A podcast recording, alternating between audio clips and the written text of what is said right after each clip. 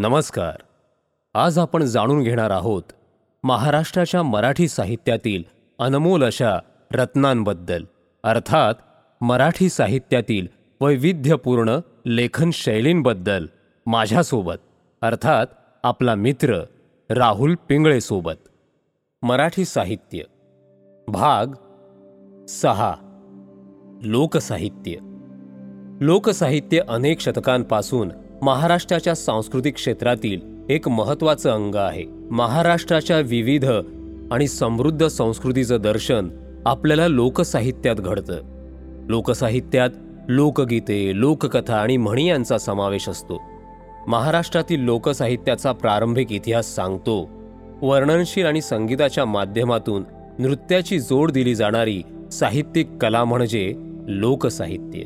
यात लोककथा आणि पौराणिक कथांची महत्त्वाची भूमिका होती. त्या कथांमध्ये धार्मिक आणि नैतिक शिक्षा देण्याचे कार्य होते आणि देवता देवी राजे आणि राणी नायक आणि नायिका यांची चरित्रे त्यामध्ये आढळत होती.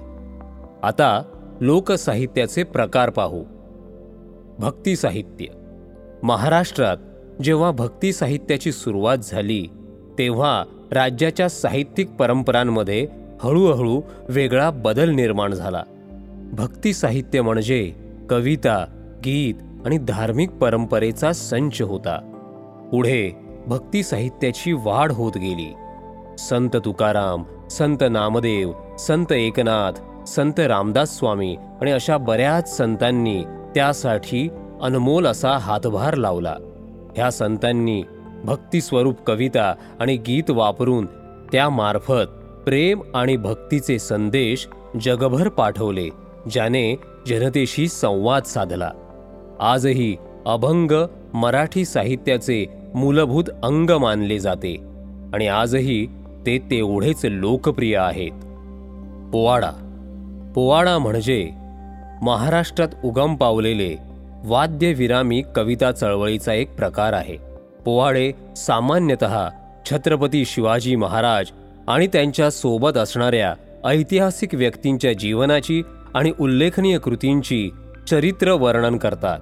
पोवाडे इतिहासाचे संरक्षण करण्याचे एक माध्यम आहेत. आणि हे पोवाडे अजूनही सार्वजनिक समारंभ आणि उत्सवांदरम्यान प्रकर्षाने गायले जातात. लावणी. लावणी हे महाराष्ट्रातील एक लोकप्रिय गीत आणि नृत्याचा प्रकार आहे. लावणी या प्रकारात महिलांनी अधिक योगदान दिले आहे. ज्यात प्रेम उल्हास मत्सर वादविवाद या विषयावर भाष्य असतं. आणि खास करून शृंगार रसाने या लावण्या ओतप्रोत भरलेल्या असतात. लावणी म्हणजे मनोरंजनात्मक एक नृत्य प्रकार आहे. तमाशा. तमाशा हा महाराष्ट्रातील जाणीव रंगभूमीचा एक प्रकार आहे ज्यामध्ये गीत गाणे नृत्य व कथावाद्य असतात.